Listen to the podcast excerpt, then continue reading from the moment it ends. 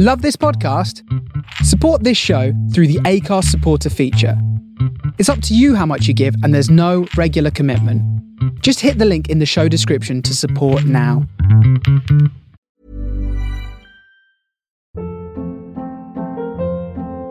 Hold up. What was that? Boring. No flavor. That was as bad as those leftovers you ate all week. Keke Palmer here, and it's time to say hello to something fresh and guilt-free. Hello Fresh. Jazz up dinner with pecan-crusted chicken or garlic butter shrimp scampi. Now that's music to my mouth. Hello Fresh. Let's get this dinner party started. Discover all the delicious possibilities at hellofresh.com. Hi, I'm Daniel, founder of Pretty Litter. Cats and cat owners deserve better than any old fashioned litter. That's why I teamed up with scientists and veterinarians to create Pretty Litter. Its innovative crystal formula has superior odor control and weighs up to 80% less than clay litter. Pretty Litter even monitors health by changing colors to help detect early signs of potential illness. It's the world's smartest kitty litter. Go to prettylitter.com and use code ACAST for 20% off your first order and a free cat toy. Terms and conditions apply. See site for details. This episode of Kitchen Club is kindly sponsored by Sweaty Betty, who make the best yoga clothes ever. Yoga has had a really positive impact on my relationship with my body, but wearing the right clothes is also key for a mindful practice. Let's face it, we've all been there in down dog. You know you should be focusing on your breath, but actually you're wondering if your pants are on show or you're fighting to keep your top from falling over your eyes. So true. The girls at Sweaty Betty have answered our prayers. Their all female design team of yogis have created amazing quality clothes that look great, feel awesome, and allow you to move really freely. So if you're in need of a little push to get on the yoga mat, or just an excuse to invest in some quality clothes to move in, Sweaty Betty are very kindly giving Kitchen Club listeners a generous 20% off so you can practice in comfort and style. Simply enter the code Kitchen Club at the checkout online. And if you need a bit of inspo, Serena and I have both been living in the Garudasana pants, which are hands down the most comfortable thing I've ever worn. I literally can't take them off. Me neither. They need a wash. Don't forget to tag us in your Sweaty Betty pics on Insta at Kitchen Club Podcast. We bet you will all look wonderful. Thanks, Sweaty Betty. Thank you.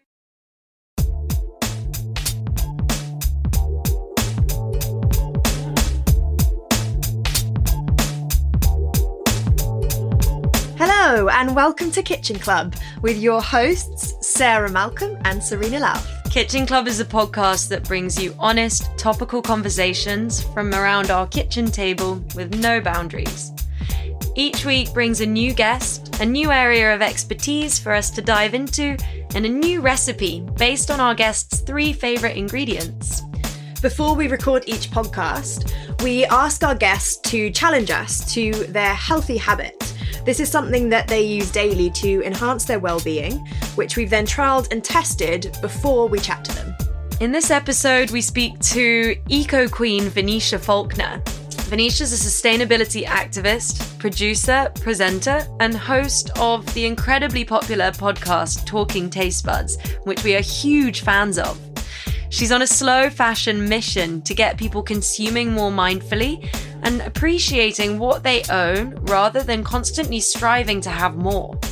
We actually recorded this podcast way back in August at Serena's house, and Venetia was our first recording, our first guest ever.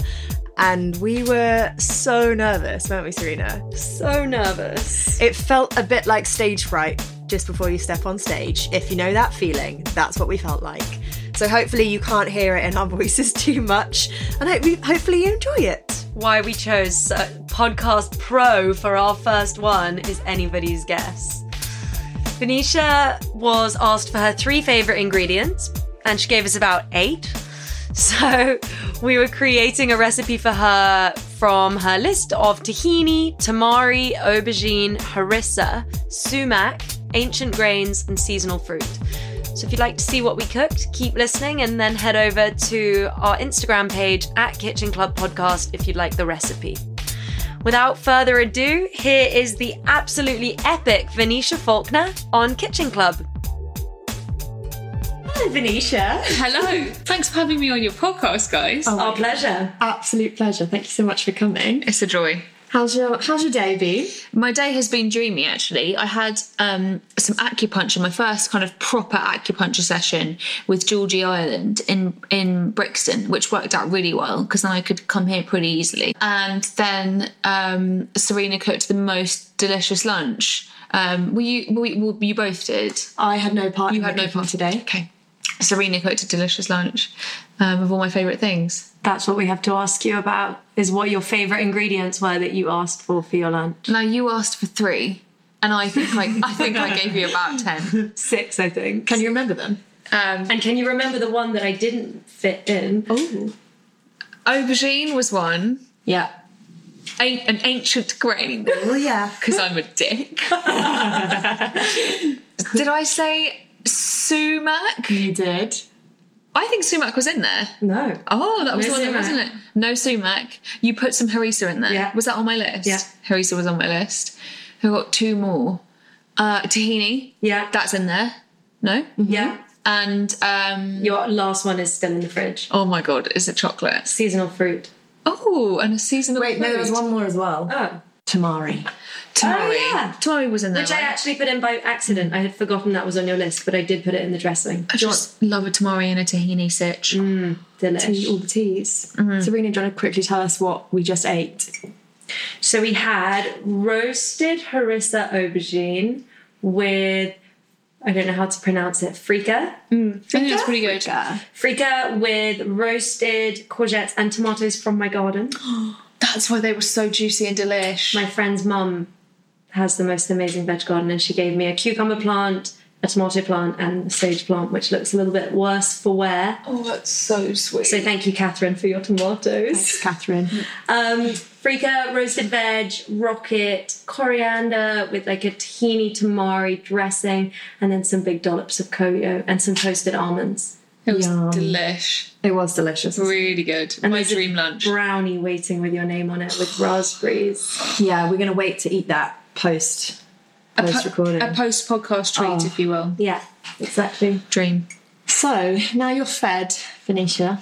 Basically, we've got a lot we want to talk to you about. Okay. I mean, we've already been chatting a lot, but um, first things first, before we start talking about what you're sort of focusing on now, I selfishly just kind of want to know how you got to where you are. Right. Yes. I can fill you in. Yeah, please. Yeah. So I finished school, and I actually really. But that's why I got excited, Sarah, when you were talking about acting, because I thought I wanted to get into acting, um, which wouldn't have been the right career for me in any way. But I, I thought I, I knew I wanted to do something quite performy, I think, and toyed with the idea of acting. Um, did National Youth Theatre and stuff when I was younger, and then started university. I went to Warwick University. I read English and film, and kind of tried to get in with the with the acting crews, and they just weren't having any of it. They were just like, "See you later. We're not interested." And so instead, I found a real affinity with the radio and TV societies, and I had a couple of radio shows with my friends, and I did the TV stuff for the TV, society. I did presenting for them, and just really, really enjoyed it. And very, very quickly, I was like, "Cool, TV, radio, film. That's what I want to do." So I didn't really work that hard at uni. I did turn up to every lecture because I knew I wasn't a hard worker. So I was like, okay, I'm going to go to every lecture. So I did the bare minimum in terms of the kind of scholastic side. But then in all of my free time, I was applying for work experience and jobs in any any t- kind of TV, radio, or film company that would have me, and that's what I was doing in my in my holidays. Um, During uni. during uni, Right. yeah. So one work experience led to another, and then that led to a summer job, and you know things just kind of went from there. And very fortunately, I had one summer job in particular at the end of my second year of um, uni. In the summer holiday, I had one job in particular where I was working in development for a, a TV company in London before the, my third year started, and I was quite enjoying it. And my boss said, what kind of thing are you interested in? I was like, well, I love music. He was like, cool, I know someone at MTV, I can introduce you. So I met this really got cool guy who I kind of referred to for a long time as my TV godfather called Ilya. And he introduced me to the MTV team. And then my Christmas holiday, I did a work experience with MTV, fell completely head over heels in love with the company, with the team, with the work. It was just the coolest week of my life. And I was actually given enough opportunity to kind of prove my value. I did enough brown nosing that meant that by the time I finished my third year at Warwick, they were looking for a new intern. And I just tried to sweet talk my way in. And I was fortunately successful. So I started the MTV News internship and I worked my way up at MTV, um, working on this amazing thing called MTV News, where we would write this, we would come up with a two minute news bulletin every single day.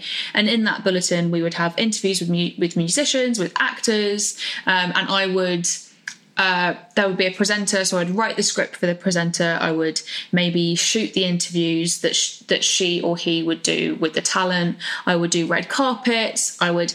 It just gave me like a full spectrum understanding on how to make a show because it was very short form, but how to make something. And this was kind of before content really was a thing, digital content. And yeah, I was very, like, very ambitious and just wanted to climb my way up. And I just loved it. Had the best time, made amazing friends. Um, Becca, who was, it still is presented for MTV, ended up being one of my best friends. It was just the best thing in the world. And then I went freelance and worked worked as a kind of freelance assistant producer. And then an opportunity came up at uh, 4 Music, Channel 4, actually for presenting. It was someone, a, a colleague, an ex colleague put me forward to work for them as a presenter. And I screen tested for them and it went really well. They were like, we, we think you're great. We'd love to have you as a presenter. And then they got wind of the fact that I was also a producer. So I would, I was doing this um, daily live show on 4 Music, Channel 4. And I'd go in in the mornings, write the scripts, do all the kind of producery stuff. And then I'd like change, put some makeup on and, and present. And again, it was very much. Was it exhausting? It was the most exhausting time of my life, and it was actually really instrumental. It was a really instrumental time in my life because I'd never presented before, and suddenly I was presenting a live show.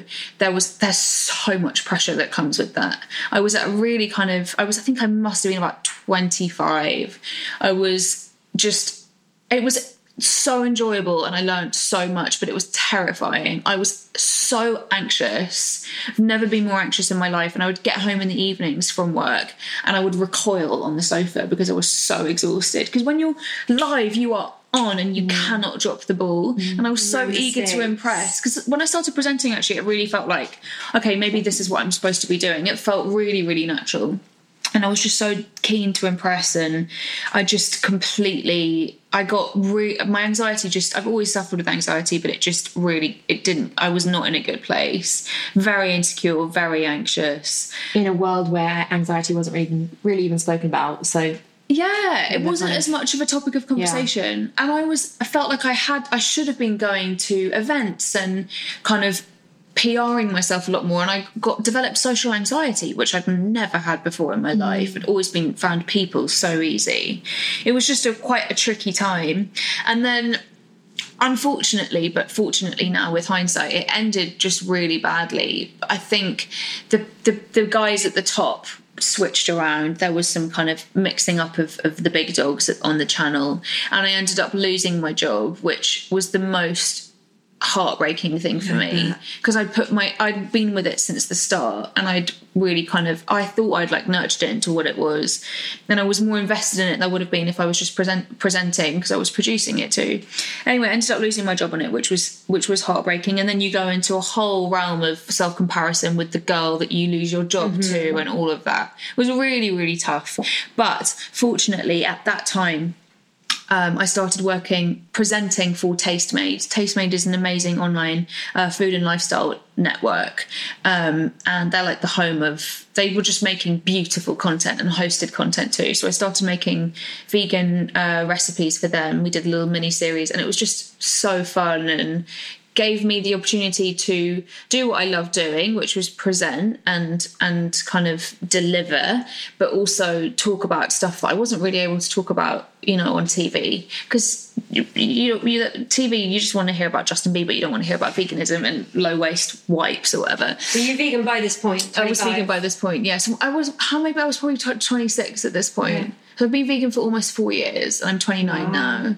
Um, so that was so I started working with them, and then just kind of having I, it, this sounds all super glamorous. The next couple of years were really tough. Like constantly doing screen tests, like finding. This is why I say like, acting wouldn't have been right for me because that process of screen testing is cutthroat and it's exhausting, and you're constantly trying to mold yourself into being something that you're that you aren't necessarily. So it was tough. It was really hard, but it was really, really, I guess, rewarding because when you when things do go right, they, it's so much more valuable.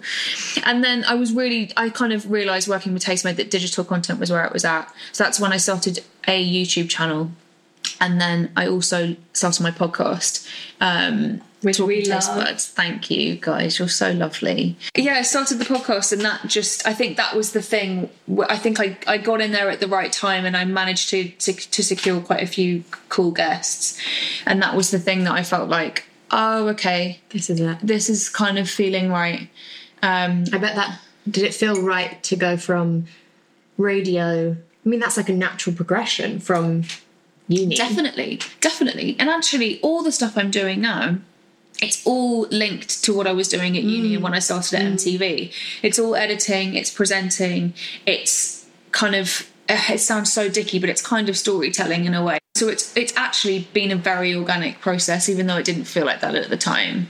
Um, yeah, it's really lovely. I, I, I, I found my twenties really, really that a lot. Of, I, have found my twenties quite a struggle. That there were large chunks of time in in in the past decade where I've not been in a good place, and I've just been like, "What am I doing?" But now it feels like I really have found my feet with it, and it's a really great feeling. It's so nice. It's so nice because you, when you're in that time of struggle, you feel like, "Is this ever gonna? Am I ever gonna figure it Yeah. out?" Mm-hmm. Yeah. And now I feel like I'm halfway there, which is nice. Yeah. It's a relief. Well done. Thanks. Thanks so much. Do you have any little tips and tricks for when you're in those low moments? I was really something that really helped me when I was at one of my lowest points. I was in a relationship that had, had wasn't beneficial for either party, and uh, and yeah, I was kind of trying to navigate my way through, through my career, and I was in a really bad place. And I was in my kitchen, and I started talking to myself as if I was through this blip, this moment, and I talked to myself with hindsight. Mm-hmm. And almost like I was explaining it, like you would on a podcast, explaining this time to someone else about what you went through and the struggle that you went through, knowing that you're going to get through it and that you've been through it and you've come out the other end. That was so helpful for me. I love that. I hope that, Yeah, yeah. that's a very like brave adult thing to do. I mean, don't get me wrong, I felt like an absolute plonker alone in my kitchen. Say it out loud. Yes, I out speak to loud. myself out loud. I think I think it's really important. Yeah. It's so much more convincing for your mind. But quite similar, I had a therapist who told me when you feel anxious to talk to your anxiety as if it was a little girl, like a mm. younger version of yourself. And I guess it's the same. It's like talking from a more knowing, reassuring mm. place has this soothing effect on you. Yeah, so it's not that bonkers. It's only bonkers if someone walks in and sees it. Yeah, so true. which my boyfriend does a lot. Does he? He's like, He always says to me, "Do you talk to yourself when I'm not here? Is No, it just for, no. just for me?" Yeah, I do it all the time. Um, wow. So that's you've done a lot. A busy Anisha. few years. It's been a bit busy decade, yeah. That's why when people say to me, because I spent so much of my 20s focused on goals, oh, I'm going to present this live show, I'm going to present this for this person, I'm going to become the assistant producer on this show. Like, I was really goal driven. And I achieved a lot of what I set out to achieve, and it didn't make me happy. Mm-hmm. And so now, when people say to say to me, "What's the plan? What's the next plan for? What's the plan for one year time, two years time, five years?" I'm like, I'm actually, I'm not, I don't know, mm-hmm. because it's not. That's not where happiness is for me. No. It's about trying to be as present as possible, and and if you are as present as possible and things are going well, enjoy it. Because it might not last forever, so I'm just trying to ride the wave at the moment, rather than being like, "Oh, what am I going to be doing in five years' time?" I have no idea, and I'm Yeah. happy not knowing. Yeah, I think everyone needs to be reminded of that. yeah, definitely. So speaking in the present, Hmm. how how do you feel your days now? What what is kind of your focus right now, rather than like what's to come? What what are you passionate about right now? I mean, we know, but we we want everyone else to know. Um, I'm on somewhat of a slow fashion mission at the moment. Yes. So um, I uh, put myself out there online as a vegan, and when you say something like I'm vegan on the internet, people are like, well, we're going to show you ways in which you're not perfect. and I was like, cool, bring it. and one of the ways in which I was told that I was not perfect, and I would never claim to be perfect, and I'm by no means a perfect vegan, but someone did say on my YouTube channel, hey honey you're wearing a lot of asos. You need to do you need to do a bit of research into this. So i did do some research into fashion and i couldn't look back after i did said research. Um, so at the end of 2018 2018 2017 at the end of 2017 i decided to stop buying fast fashion altogether. There's an amazing documentary which if you haven't seen yet you should watch called the true cost. It's on netflix. And um, I learnt loads about fashion and the kind of impact that fast fashion has on our planet and just consumption in general. I also got quite into learning about minimalism. Um, there's an amazing duo called The Minimalists. Again, they have a documentary on Netflix and an incredible podcast. And it was also at the time when Marie Kondo kind of really came to the forefront. All this stuff happened at once. And I wanted to have less and I wanted to celebrate having less and also make more of what I had. Um, and I think you can apply that to every aspect of life. And one day I just decided to talk about this old this old bloody jumper that I was wearing on Instagram. And I just thought oh a cool hashtag would be old outfit of the day triple OTD instead of OOTD outfit of the day which I was getting really frustrated with because I was like I don't want to see your new clothes every day which make me feel terrible about my terrible about my life because I don't have new clothes every day. Anyway so I uh, yeah put this picture up of this old jumper and talked about how it was old and and it had actually a really good reaction um, from from my followers. I didn't have all that many at the time, but uh, it just it had a good reaction, and I thought, oh okay, cool. This is this could be this could be cool to kind of. Um, demonstrate how we can celebrate what we already have. Um, and so I just started talking about fashion more, uh, mainly on Instagram, a bit on YouTube, and it just kind of went from there. I didn't really have that much agenda behind it. I come from, I should say that I come from quite a fashiony family. So, two of my cousins are um, designers. One was a shoe designer, and the other is a pajama designer. And uh, really cool pajamas. Olivia Von Halle. Have you heard of them? I think the I silk have. ones. They are. Yes. Oh, I haven't. Oh, my God, need to. They are so dreamy. And you're not allowed them anymore though because they're new. Well, no, but hopefully watch the space because I think they they're hopefully trying to be more sustainable as a company. Cool. So I come from quite a fashion family. Two cousins are designers. One of my sisters did a lot of fashion photography. My other sister works in fashion or works in fashion. So I have quite a fashiony backdrop. Yeah. Um, and and coming from a TV background. yeah, well. exactly. Why I felt like I had to be wearing the trendiest clothes. Yeah, like really, yeah. I was like, if okay, I might not be the best presenter, but I could maybe have really cool outfits. Look the best. Exactly. Maybe people will get give me more jobs if they think I'm on trend. Mm-hmm. So it, that's kind of the kind of backdrop to all this. And then yeah, I just started talking about it more on social media, and and it just, I think we're re- uh, fashion's kind of the one side of sustainability that we're not so aware of, and it's not necessarily talked about as much as it should be because, as I think a lot of us are aware, it's one of the most polluting industries. Um, so now I'm on a slow fashion mission. I'm really uh, kind kind of doing everything I can to learn as much as about the industry as I possibly can and communicate communicate that in the best way that I can via my podcast and social media and, and press and, and that kind of thing. Um, and just trying to encourage people to make the most of what they already have. Uh, that's kind of my current mission. And then just kind of like conscious living and, and mindful living fits under that umbrella. So let's just talk about s- slow fashion a bit longer, please. Um, God, that was a horrible because. I feel, I feel like, well, I definitely was brought to the slow fashion. Not, I wasn't brought there, but it came to my attention through you, oh yeah. which is amazing. Yeah, me too, definitely. Yeah. And I feel like you are, in a way, championing this kind of by yourself. I mean, I don't really know. Yes, other people are, are doing it and fighting for it. Maybe it's just because I don't follow those people. Um, but I do feel like you're kind of like a woman fighting for this. Thank you. Does it feel fashion queen. Yeah, slow guys. fashion, absolute queen. Um, it. There are a couple of people talking about it. Um, So I uh, uh, the women I looked really looked to when I started this slow fashion journey were Livia Firth and Lucy Siegle, both of whom have been in my podcast. Livia Firth um, runs Eco Age, a kind of PR and communications consultancy for sustainable and slow fashion. She's amazing. She's such a powerhouse. Side note: She's married to Colin Firth, so she got gets Lucky to go. lady. To, I mean, so full circle for you, eh? yes. So I told her that when I did the podcast with her. I was like, by the way, um, but she's the coolest chick, and I shouldn't call her a chick. 'cause She's so much more than that. She's the coolest woman, and um, and I just found it really inspiring to know that she was going to all of these fancy schmancy red carpet events. She was like, no, I'm not going to do what's asked of me. I'm going to wear sustainable clothes. And she um, is really good friends with and worked alongside Lucy Siegle, who is a journalist and still writes so brilliantly about fashion.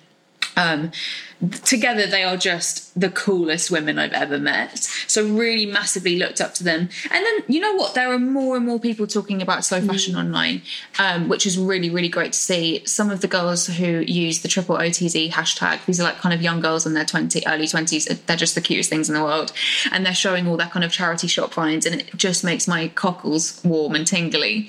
Um, a re- there's a really cool girl, Greek girl called Kristen Leo, who um, has a YouTube channel where she talks a lot about slow fashion and environmentalism. She's beautiful and, and really, really cool. I love her.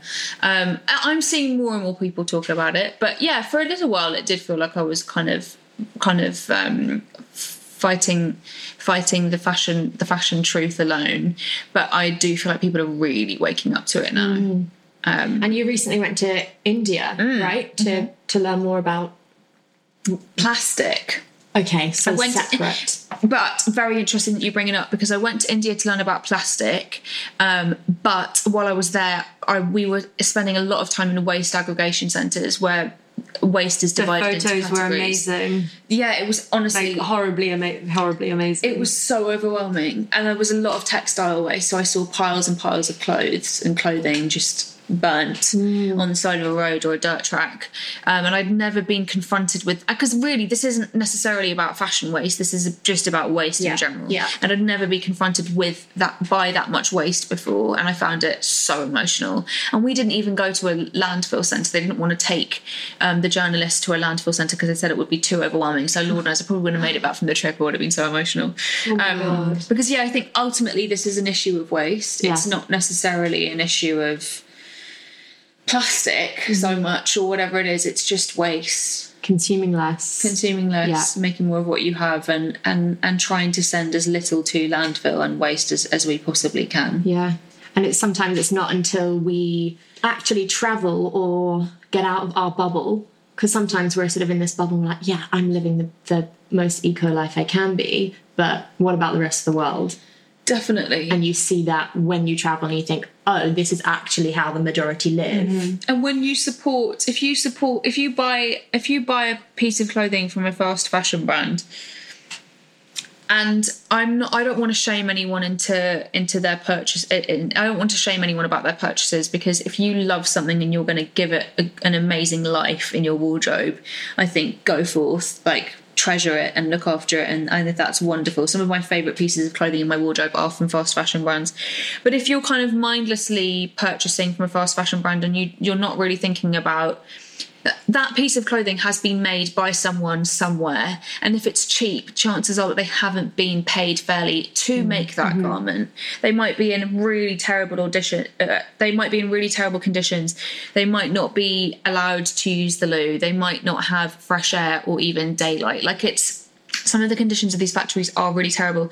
And this isn't necessarily happening in Bangladesh or in um, other places in the world. This is actually also happening in the UK, um, places like Manchester, where um, Missguided and Boohoo have their have their factories. It's you had your one pound bikini mission over the summer. I did have my one pound bikini That's mission. the Missguided, not Boohoo, yeah. it was Missguided, but they're the same company. I think. I think they're Oh. owned by the same guy. I get confused. Pretty Little Thing, Missguided, and Boohoo. I think two of them are owned by the same guy. I should know. I can look it up. If, yeah, if no one's seen Venetia's videos, they're brilliant. Oh, thank you. That one did really well. It was really. it was really uh They're powerful. Thank you. Yeah. Yeah, I, I'm maybe a bit sassy. I was talking to Max, my boyfriend, about this the other day. He was like, "Yeah, before I met you, like, I I saw you online and I thought, like, God, she's ballsy. Like, she's I think, but I think I, I, I, I, I'm not. I think when I'm really passionate about something, I will go in all guns blazing. And and that that I when I saw that Missguided one pound bikini thing, I was like, how is this a thing in 2019 when we're all so concerned about recycling? How are we not putting two, two, two and two together about a one pound bikini made from plastic, which is going to outlive us all? Yeah. Um, I've got. I think I've jumbled lots of thoughts together for you there, but No, it's interesting. Um, so to sort of to sum up, Hmm. if you were to give your some key things to help people live a more sustainable life in how they consume fashion. yeah, To slow down our fashion consumption. Yeah, Yeah. because it's definitely a generation thing as well, isn't it? Yeah. Our, my pa- my parents, maybe both of yours, didn't grow up like we are growing up. No. My mum made all of her clothes, and she would have never wanted to be seen in the same thing as someone else. And same with our grandparents. So, what would you say to the generation of today on how we can? Also, it's a privilege thing, no? Mm-hmm. That like thank you for bringing that the up. The fast fashion brands are the cheap ones. Exactly, And of yeah. course, we'd all love to wear some really expensive eco Stella McCartney. knitted by monks in the Himalayas or like whatever. But Absolutely. it's just not doable for most people. Unfortunately, sustainability and living more low waste is currently an issue of privilege. Yeah. And that's how often these changes start. They start with it, these things are usually often only accessible to the privileged at the beginning, and hopefully that, that then that filters down. And I feel positively about that. But yes, slow fashion is an issue of sustainability. Unfor- of, of, uh, slow fashion is an issue of, of privilege. Unfortunately, you know the expensive yarns knitted by meditating monks are very very expensive And very lovely. and very lovely. Which is why my approach to slow fashion, in my approach to slow fashion, I try to be as accessible as possible. Now, I should always say, I should my disclaimer: I have the time and the money to think about this mm-hmm. and to spend my money and in the way that I do. I also live in London. I'm surrounded by amazing charity shops and vintage stores. So in that, I am privileged, and I'm. It's a privilege to be in this position. However, I think the first step to being more sustainable in your wardrobe is to celebrate what you already have. Um, the majority of us have clothes. It's about organizing your wardrobe and seeing what you actually have in there and thinking of ways that you could style what you already have up.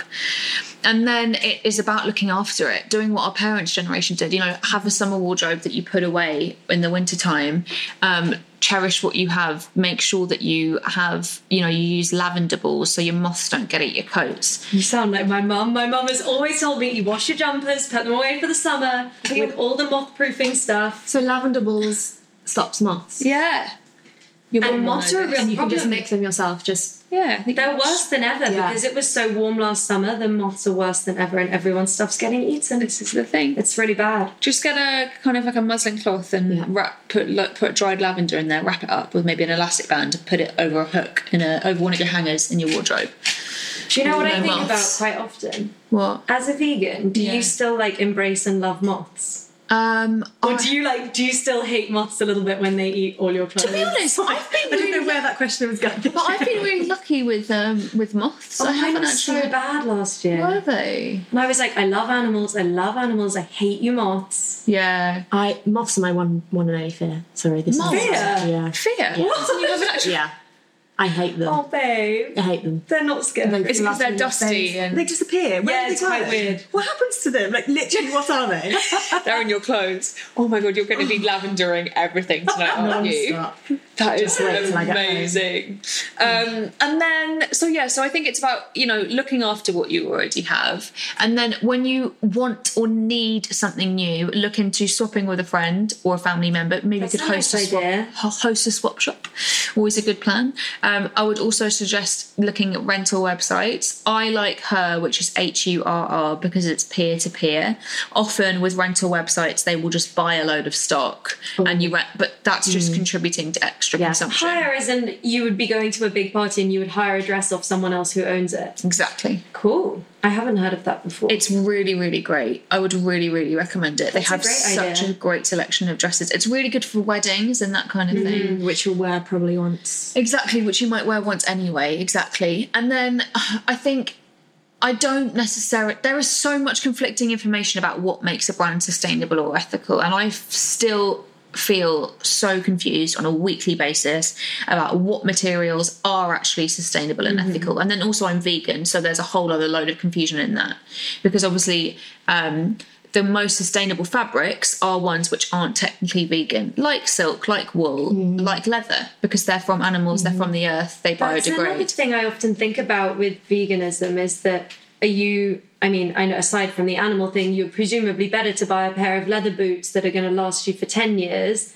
than a pair of canvas shoes that are going to last you for one year or whatever. Yeah, it's a really it's one that That's I've a kind tricky of one. it is, and it's one that I've kind of I've talked about at vegan events, and I've kind of been met with a very mixed reception. Mm-hmm. Um, I I would always prioritize something that already exists, and I personally feel okay wearing leather that I've had for years, and I would rather do that than buy a new leather bag, new vegan leather bag made from plastic. Would you buy secondhand leather boots? Uh, yeah, I probably would. I probably would, just because it's already there. Yeah, and and if that animal has lost its life, then don't then not use it. At least celebrate it and make the most of it. But then the vegan argument would be, but you are then kind of glorifying Yeah. the fur and the leather industries or whatever it is. I wouldn't wear fur, but that's the God, kind you of can't argument. win, can can't- you? Honestly, Literally you can't, can't win. win. And that's why, as individuals, we have to understand that all of these decisions that we make when it comes to being more eco or more ethical or whatever it is, we have to understand that it's totally individual. Yeah. And you have to respect Uh, my I just want people to be more conscious of their decisions, whether that's clothing or food or whatever it is. We just need to be more conscious. And then if you're coming at every decision from a conscious place, you're doing bloody well. Mm. Even if you think, even if I'm coming round to your kitchen today and you're like, shit, there's a plastic bag over there, Which You're- we did. but you're but you're being so conscious of that. Yeah. Do you know what I mean? Like that's what it's all about. It's just about reframing our minds. And then so yeah, and then if you really want to buy to kind of go back to this question, if you really want to buy something new, obviously, you know, if you can support a sustainable, ethical brand, then great. And if that's what you want to put your money towards, then great. But I would really look at it in terms of thinking about what's going to last in your wardrobe. Yeah. Um, and buying new should really be the last point of call. That that's the last thing you do. If you can avoid buying, great. But obviously, it's pretty hard to do completely. I've always been, um, my friends probably actually get quite annoyed at me, but I've always been um, a person who, if I need something to wear, I'll go to my friends before I'll shop, always. So sustainable of you. Because, well, one of my friends works in fashion. She gets a lot of clothes given to her. They call it chuck out. that the the brand goodness. don't use that they use for shoots and they chuck it out. Um, and she'll actually have have us all around for dinner and say, okay, who wants these bits? So we'll we'll do that. And um, my friend went through many years of just buying a lot of clothes, and she's still got all of her clothes. And I know that it's basically like going to the shop of her. Wow. And I say, can I come shopping at your house because she'll always have something for me to wear. And then it stops you buying. Exactly. Great. I mean, then she's like, Sarah, can I have that thing back? I'm like, oh yeah, damn, I forgot it was actually not mine. But it's so cost efficient. give this to me. To swap with friends is so cost efficient. Yeah. You could even look at if you know if you really want a dress and your friend really wants it, maybe you both get it or Yeah. Share it. And it, Share it, it. it gives you that sense of wearing something new, which kind of builds your confidence a bit and makes you feel a little bit different, which is sometimes a nice little feeling. hundred percent. There is no denying the, do- the dopamine hit you get when mm. you tr- when you have something new. There's, Yeah. and you can't Yeah. deny that, and it does give you a little lift. But you can still get that feeling. In fact, I get more of that feeling if I have found something in a charity or a vintage store because Yeah. I know that I'm like, wow, I spent time on finding Yeah. this. This is a real gem. And it's more imagination as well. I'm thinking that will look great. Exactly. And then not everyone's wearing it. Like Exactly. that bloody Yes. spotty Zara dress Oh, this yeah. summer. Yeah. everywhere. Everywhere. Yeah. I think the best thing is if you buy all your like quirky bits and your dresses secondhand. And then if I need a pair of jeans or a decent pair of boots that I know I'm going to have for six years, then I'll buy them new. Yeah. Because I know that they're like a staple. Like, don't buy trendy things that the next year you won't want to wear. Mhm. But if you buy things that are going to be timeless, Yeah. then at least if they're new, you know you're going to have them for a long for a time. really long time. And I think it's really easy. it's really easy to get overwhelmed by sustainable fashion, especially when you first hear about it and think, right, I've got to overhaul my wardrobe. It's the same when you, if you hear about zero waste, you're like, oh my gosh, I've got to overhaul my life. I've got to get rid of all of these plastic Tupperware boxes and get perfectly aligned glass jars. no, this is about making more of what you have. Exactly. I always think about that in you did um you did a talk, didn't you, at the source in Battersea? I did. When I used to go in there, I'd be really embarrassed going with my plastic Tupperwares because everyone goes in with their glass jars and stuff, and I was like, oh god, plastic, plastic. But if you've already got the plastic, you might as well use it. so much better for the planet to make the most of that than to buy new glass. Benefits of, 100%. benefits of glasses, you'll get hench muscles carrying. I know, heavy, and I drop everything, so I just break them all. Yeah. Well, so tho- that's some, I think, really great take home points. Good. We would also love to talk to you about The main thing that we haven't talked about. Yeah, I know. Is offline forty eight. your healthy habit. Your habit. baby. Oh my gosh. So we challenged Venetia to give us a, a healthy habit that she lives by or likes to use to enhance your life, right? Venetia, I was hoping you'd do, I hope, really hoping you'd do it was to challenge us to take part in Offline 48. So tell us a little bit about Offline 48 and then we'll share, we'll share our Sarah findings said with she's you. got some very strong views about this. I cannot wait to hear about all about this. So, Offline 48 is something that I started with my boyfriend Max. We went on a 10 day digital detox over Christmas. He came to stay with my family, and we thought we, we both kind of do stuff online. We spend a lot of time in front of our screens. So, we thought it'd be nice to turn our phone off, phones off for maybe three days, actually physically turn them off. I'd done digital detoxes before where I just come off social media, but this was a physical turn off. So, we turned our phones off, hid them in a drawer, and we did three days and just absolutely loved it. And we thought, let's do another day. And three days turned into 10 days. And we just had the most blissful time. Turned them back on and then kind of slipped back into, you know, old habits and, and not having enough time away from our screens. And then a couple of months ago, probably about four or five months ago now, uh, we decided to do it again for a weekend. And I called my mum after the weekend and I was like, oh, I've just had the most blissful weekend with Max offline. It was so nice. I really want to keep this up, but obviously it doesn't really it's not really beneficial for my work if I'm offline all the time. My mum said, classic, wise old Al Virginia, said, why don't you make it a part of your content? You That was her idea. She is so so great. It was her kind of she she put the idea in our in our heads to to make it a thing. So I don't think we kind of started the hashtag or the Instagram account for a couple of weeks, but we started doing it on on weekends between Friday and Monday, and then we started the hashtag and encouraging our followers to do the same.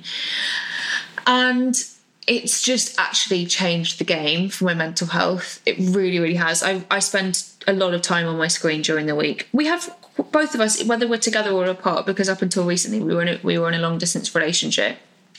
We have good um, boundaries with our phone Monday to Friday anyway. We always turn them off in the evenings and then don't turn them on again until we've been awake for about an hour first thing in the morning. So we had good boundaries, but this added uh, weekend digital detox has made the world of difference and I'm not stopping anytime soon. How was your time offline? Because we should also say that Sarah texted me in a little panic. Oh my god! On the Friday. Did you hear about, this? You were in retreat life. I didn't want to bother you, but I wanted to bother Venetia. Yeah, of course. So it She's was. got so um, much free I probably messaged you at what about like four o'clock, Yeah. and I panicked already on the Thursday night because I didn't have any plans on Friday night, and all of my friends were away. My boyfriend had plans, and I thought, oh my god, what the hell am I going to do? I'm going to be so bored, just because I was like, I'm not choosing to spend time by myself. I'm everyone's chosen to leave me alone. um, and I was sat at home all day by myself working. So instantly, like already, I was in a very sort of a state of feeling very isolated. Cabin fever. Yeah.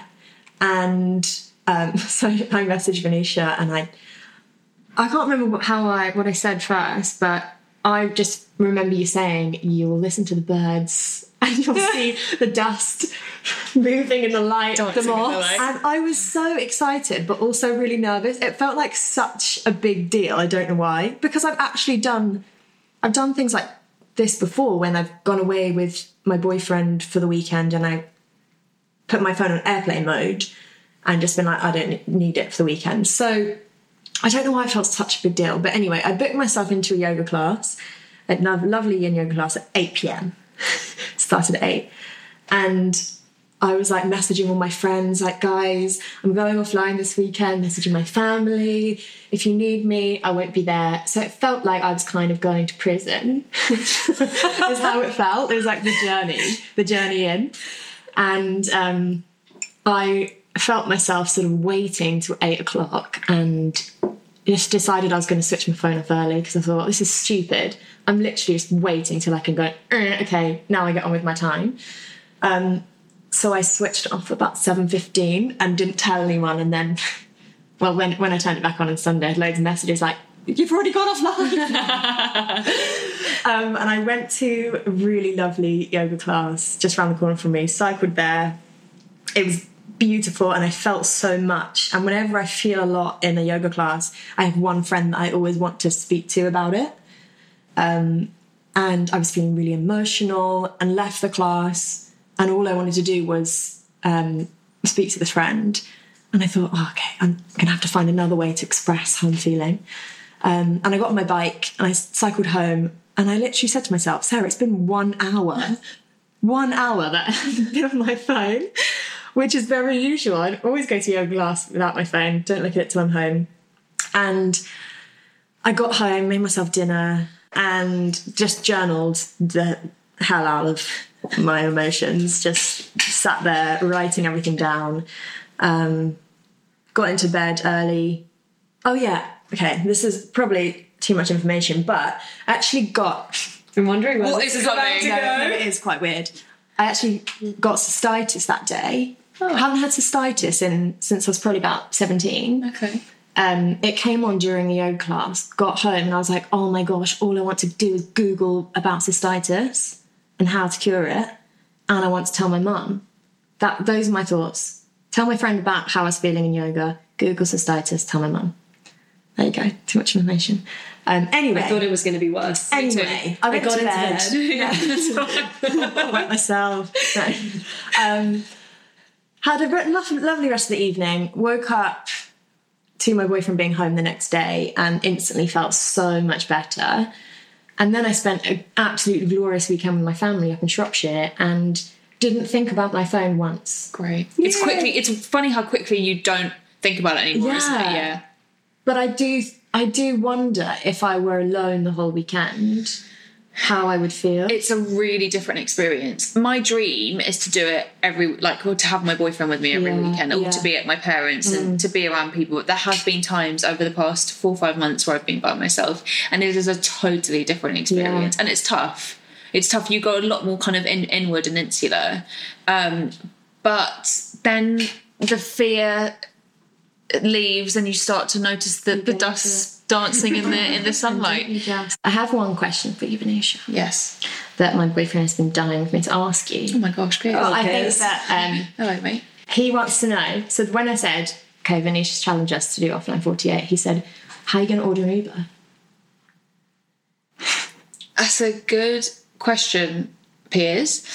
Um, how are you going to order question. order? So the thing is about doing offline 48 and doing it very strictly is that you really do have to plan your weekend Mm. quite strategically.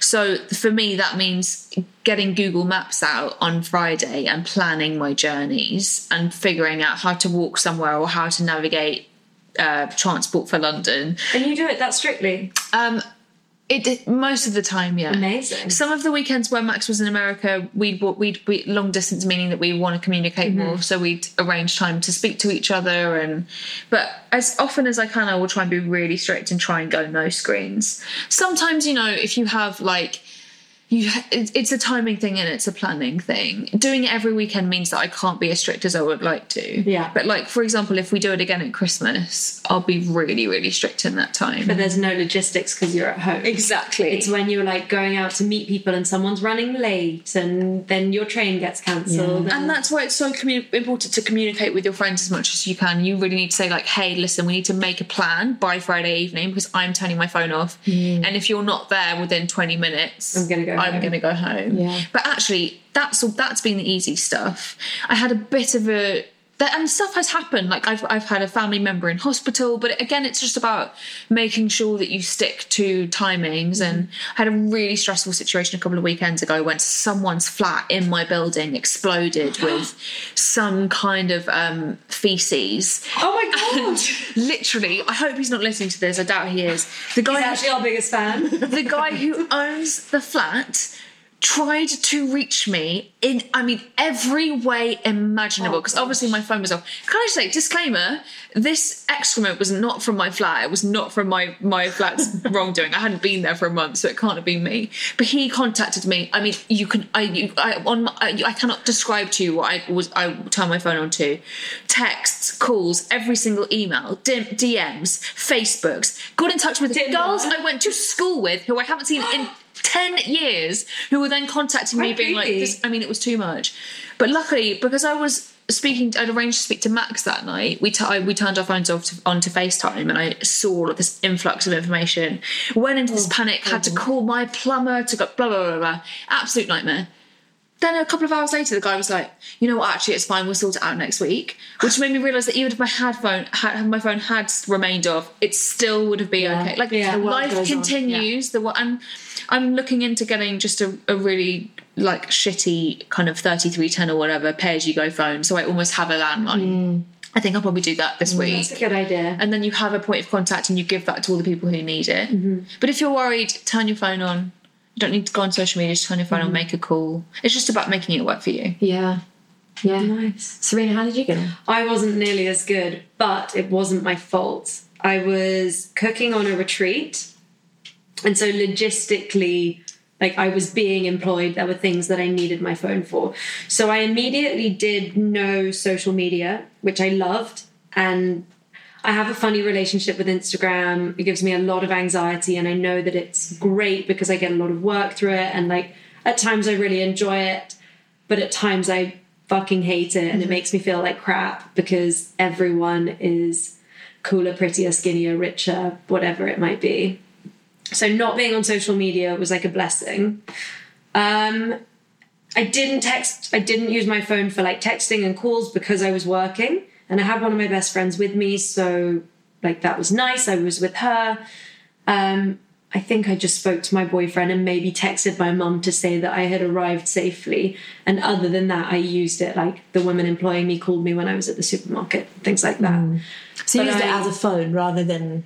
I used it as a phone rather Yeah. than like a lifeline. Yeah. Yeah. Which so it was amazing. And I, uh, because I enjoyed it, I'm definitely going to do it properly now that I'm back. But it just, it was just bad timing. Yeah. I think that's what it's about, isn't it? It's about using a phone as a phone Yeah. for a minute rather than a contact, a, a way of comparing yourself to people that you've never met and you will never meet. Or I, there's so much to be gained from using social media mindfully, but there's also a lot to be lost. Yeah, absolutely. Um, yeah. Your um, so I went to Wilderness Festival recently. I was teaching, and Venetia did an amazing talk about Offline Forty Eight, which I went to. Thank you for coming. Oh, it was lovely, and I had such a great. So Venetia told us to sort of break off into pairs and speak about how social media. Uh, was it three things that we like about it and three things that we don't? And Yeah. I had a lovely conversation with your friend. It did make me realize how much I sort of not owe to social media, but how great it can be. Because, yes, it, it can be very anxiety inducing and stressful, but it is pretty incredible. I wouldn't know half the things I know now if I hadn't come to be on social media, I wouldn't have met You met Serena. Max through social media, no? I I did. And best friends. I mean, it's it's Yeah. it's Cool. amazing what it's brought me. And also, I do think it can be used for good. You can create communities out of it. You can meet people. You can be into. You can be really passionate about cumin in all its forms, and you will find people who are passionate about cumin. Like you will just, it'll be the most random, random thing, and you can find communities. Do you love cumin? I was just, I was looking at your spice rack. Oh, and I, I said that's so I saw a spot. It was coriander. I was Oh, your eyesight's very good. I can't even see cumin. Oh, I've got contact lenses in. I need my glasses. So there is much to be gained from it. We just can't be as attached to it as I think a lot of us are prone prone to be, and I'm no exception. Mm-hmm. My phone is Monday to Friday. My phone is attached to me at my fingertips. But I I use it for everything. it, it then kind of you use it for for good and use it in a in a way that enhances your life in the week hmm. and then you can shut down from that and i think it's very important if it is your job because if you have an office job you don't take your you don't bring your office home with you mm, Exactly. you have that those boundaries that you can set and when you're off you're off and i think that's really important Exactly. The best moments in life happen offline. I'd like to do offline seven days, not offline 24/7. 48. Well, that's the goal. That's the eventual goal. I'm slowly building up to that. Oh, by the way, guys, it's four days a week now, and now five. See you. Done. Most importantly, what is your new favourite podcast? This one, Kitchen Club Og. Yes. Thank you so much for having me. Thank you so, much for coming. It's been a Thank you joy. for travelling all the way down here. Honestly, a pleasure. We're going to make you a little goodie box of brownies to take home with Yeah. you for Max. Take Max a Oh brownie. my god, he'll love that. Yeah. He'll serena love do you want that. to tell us what the bra- what the brownies Oh, made yeah. They're called chickpea chocolate brownies with like a peanut buttery, cacao buttery icing. And we've got some vanilla soy ice cream and some raspberries. Oh, ding dong Ding dong. best day of my life. Thank you so much, Venetia. Thank you. Pleasure having you. You're a dream. Bye. Thank you so, so much to Venetia for coming along on the podcast. That was fascinating and I think really useful for all of us to learn a little bit more about what we can be doing in our day to day lives to live a bit more sustainably. I particularly like the idea of trading clothes with people you know so that you can spend a little bit less and not be fueling the fast fashion fire. Absolutely. And if you are keen to do Venetia's offline 48 challenge, I can't recommend it enough. It was absolutely brilliant. So make sure you're tagging Venetia and us as well if you've been listening to the podcast and in- have been inspired to do it from listening. Turn on, turning off your phone on a Friday and back on on Sunday. We hope you loved listening to Kitchen Club. Please, please, please rate, review, and subscribe to us if you did. It really helps us just keep things going and keep recording, which is what we're absolutely loving. We'll make sure to leave our details and all of Venetia's details in our show notes if you want to find out more. And make sure you're following us on at Kitchen Club Podcast on Instagram for our delicious recipes. Have a lovely day. Thanks for listening. See you soon. Bye.